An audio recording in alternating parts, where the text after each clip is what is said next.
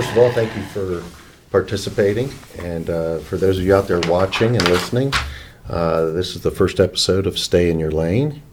Uh, I'm hosting it. My name is John Maley. We have two participants today that uh, will be acting as a panel. Uh, what percentage of drivers are female in the industry today? I'm gonna go with A. You're going with A, you think it's 3.9. Yeah. How about you, Todd? Well, like I said, I wrote my answers down in advance, so I knew you were going to ask this one, John. I, I believe Googled confident. I believe confident. I believe confidently it's probably closer to six percent. I'm going to go with C. You are correct. It pays to do preparation. Or sit there Googling on And your Google computer. it while I'm We're answering. you- So for today, we want to talk about something that I think frustrates everyone in our industry. Something very simple, and we don't understand why it continues to happen. That's unloading fees, lumper charges, things of this nature. The only people that seem to make out good with lumper fees are the lumpers and the receivers. So I guess my question has always been, how did they get so ingrained in our industry? Well, from my history, uh, it wasn't across the whole industry until the past 25 or 30 years. A lot of a lot of locations didn't charge unloading, didn't have lumper fees. Uh, I think it was chosen as a profit center, and, it's confusing to me because when you contract or you you make arrangements to purchase something from a shipper, their job is to bring it to you in a truck and your job is to have facilities and manpower, et cetera, to unload the truck, correct? That's my understanding, yes. So, you know, where's the shakedown? Is there things that the shipper can do? Sure. Could you maybe customize pallets more at the shipper end so they can go right into the receiver's locations? Now, you could, again, some products you can do that. B and C items you probably can't because you don't have enough critical mass. Well, and at eleven or twelve dollars a pallet in today's market, you know, there's a pallet shortage.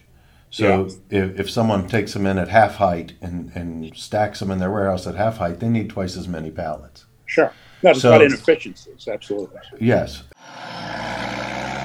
Subject is going to be what does it mean to be a shipper of choice? Well, you know what, John? I'll jump off. Uh, I'll jump off the bridge first. Um, I think being a shipper of choice is we have tried inside of our company to make sure that we become a shipper of choice by understanding that whether it's an asset-based carrier or it's it's it's a broker relationship, that every one of those drivers and every one of those trucks is an asset that we need to make sure that we treat them with uh, as much professional uh, courtesy as we can and understand that they're probably as important and maybe in this day and age more important than the bottling machines that we have and that we have to keep up and running. So it's something we got to have and we need to treat these people with respect period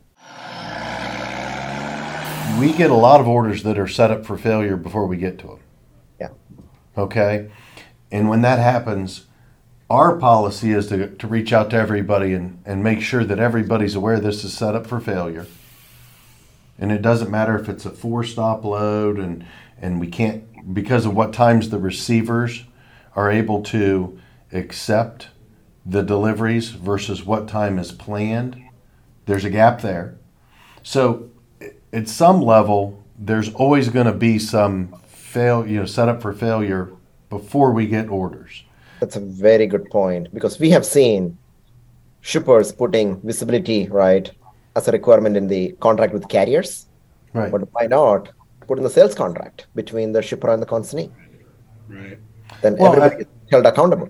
If it was in the contract that they would have to provide you information ahead of time before anything was deducted, then how many of these 50 to 70 percenters would end up being the receiver's waste of time? And would they give up? Because right now, they're able to waste your time. I think we're seeing um, the impact of the uh, increase in fuel uh, the inflation that you're speaking of, uh, but also if you're a normal American in the United States right now, uh, your gas bill just doubled in the past 12 months, your fuel bill, and your grocery bill is on the verge of, of, of being up 25, 35% in the past 12 months across the board. Yeah. However, I do think that uh, it wouldn't take much to tighten capacity back up. I would agree. I would agree there. I mean, it's. I'm not going to say the market's fragile, but you, you you get a couple of events, weather events out there, or you, you could you could see the market turn pretty quick. The load to truck ratio is is gone down considerably in the last couple of weeks. You know, you got five loads per truck or three loads per truck, whatever that number is, which is pretty much. You know, that, that's that you that's pretty much an even market when it's when it's that low. It's when you get ratios like 12 to 1 or 15 to 1 that's where you get the shortages and the capacity constraints How are you doing it to keep and gain drivers in today's market? Well, one advantage we have is people like working at Lighthouse.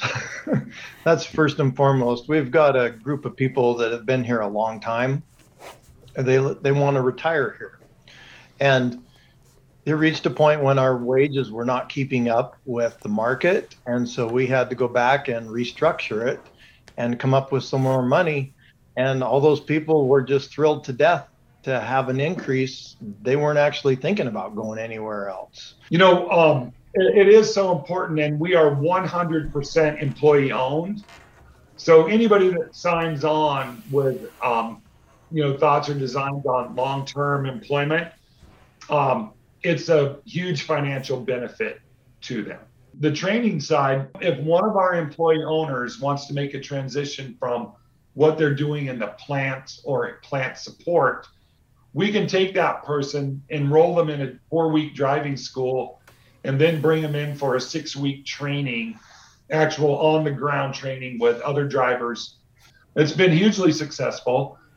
Um, we just got an official apprenticeship program with the state of Idaho. We'll start in the next couple of weeks of actually um, bringing in um, people that don't have a CDL, employee owners, and we'll open it up to the outside too to keep the driver pool strong.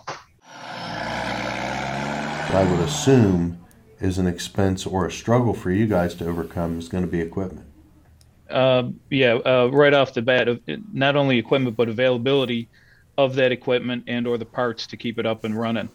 Um, that I think uh, Dennis, you'd agree, is probably our biggest hurdle uh, right now. Um, whether the guy's broken down on the road and he needs a subunit, or we just need a rental for a week, um, the supply of those vehicles seems to have disappeared. So stuff's not available, and even if you paid a ten or fifteen percent premium, and you would stop, you, you'd be able to utilize that equipment. You wouldn't have to park it for two weeks or long periods of time while you're waiting for the product. So there's an additional cost, you know, to look at there. So, what do you think the future holds then for equipment? Are you we're seeing a year on tractors, nine months on trailers. So trailers, for example, they went up 66% on the cost of a new trailer. So when we order bundles of trailers, lots of trails essentially, uh, it hurts, right? So now, and but the other discerning part is we'll actually get the pricing 14 weeks prior to we actually get the trailers. So even though we got a quote on the trailer, um, we'll let you know 14 weeks before you actually get the trailer what the actual price will be. So today we want to talk about uh, FourKites. Trying to understand from a tracking and tracing perspective uh, what values it brings to the industry and to shippers versus us as a carrier on the carrier side. Trying to understand where it brings value that maybe we don't see or understand from from one side to the other. Uh, first off, you know, as with any industry, it's customer service. Uh, to be able to, you know, proactively let our customers know if there's an issue with their delivery along the way. Again, on-time delivery is always preferred, but you know, we work in the world of logistics and things happen. I think that uh, you know most of us didn't uh, didn't see FourKites on our side of, of the table. We saw FourKites for an on-time delivery. We didn't initially we didn't see it as a uh, a tool that you could utilize to pro- provide uh, and refute deductions. Uh, when we first looked at the application, you know, we looked at it like you said from the the on-time service perspective, And as we were doing the ROI for it, we looked at okay, is there, you know, how can we pay for this thing? So being able to fight the deductions uh, or help mitigate deductions with that, you know, GPS locator information was a crucial part of getting it approved. It was a it was a big deal. Um, talking about, you know, you had to build up the ROI for the tool. So, so getting that kind of again kind of source of the truth is really big for um, continuous improvement and keeping moving forward on improving our on-time delivery. Like I said, up until November, which was a horrible month for us, it was, uh, you know, a bloodbath. Uh, that's, I, I think every trucking company can tell you the same thing. We did a line by line itemized uh, to check everything, and everything we're doing is exact same line that we had had before to, when it was profitable. The biggest thing that was killing us was fuel and this is just for October last year. Our fuel was sixty thousand dollars higher than it was the October the year before. Today we've got in the blue corner Bob Costello. Thanks for having me. He hails from the American Trucking Association. The red corner, Dan North from the Baltimore, Maryland area. Hi. Allianz Trade 27 years, 27 of oh. them. So we got two undefeated heavyweights here. Going to be good. We think it's quite likely we'll enter recession in the second half of this year, maybe a little sooner. Now, the much harder question to answer is how long is it going to last and how deep it's going to be? Well, we think it's going to be something of a moderate time period. It's since World War II, the average length has been like 11 months. So we're saying two quarters, maybe three. We've had uh, bloated inventories for a while that retailers in particular have been trying to work off. That has also been a drag on freight. So, so from the U.S. perspective, I agree with everything Dan said. But from a goods part of the economy, I think we have been in a recession. And I think the the inventory cycle's getting closer to sort of turning the other way, not necessarily booming, but I think the retailers are getting close to being where they want to be. And so we may actually see some headwinds stop, at least not be as strong uh, here in the second half of the year uh, for freight, which would be a very interesting dynamic if that in fact takes takes place. Got kicked up to the Supreme Court of the United States, who denied uh, to hear it, and then so it goes now back to the district court to do what the appellate court had told it to do, which was to dissolve the injunction. Um, However, a new party has come into this case. Oh, IDA. Yeah, and they are uh, they're on fire. I mean, they uh, they filed uh, for an, an, injunction not based on F4A, but based on the dormant commerce clause. Um, it's a theory that's was raised early but never litigated really. I'm going to send you a tree. A tree. You need to plant a tree. I plant trees all the time. I know. I'm going to send you one, and you can call it Windy. Your willow tree, Windy Willow. Oh, is it a willow? Yes. A weeping willow? A weeping willow. We'll send you a tree. Oh. Are you going to send somebody to come pick up everything that falls down off of it? No.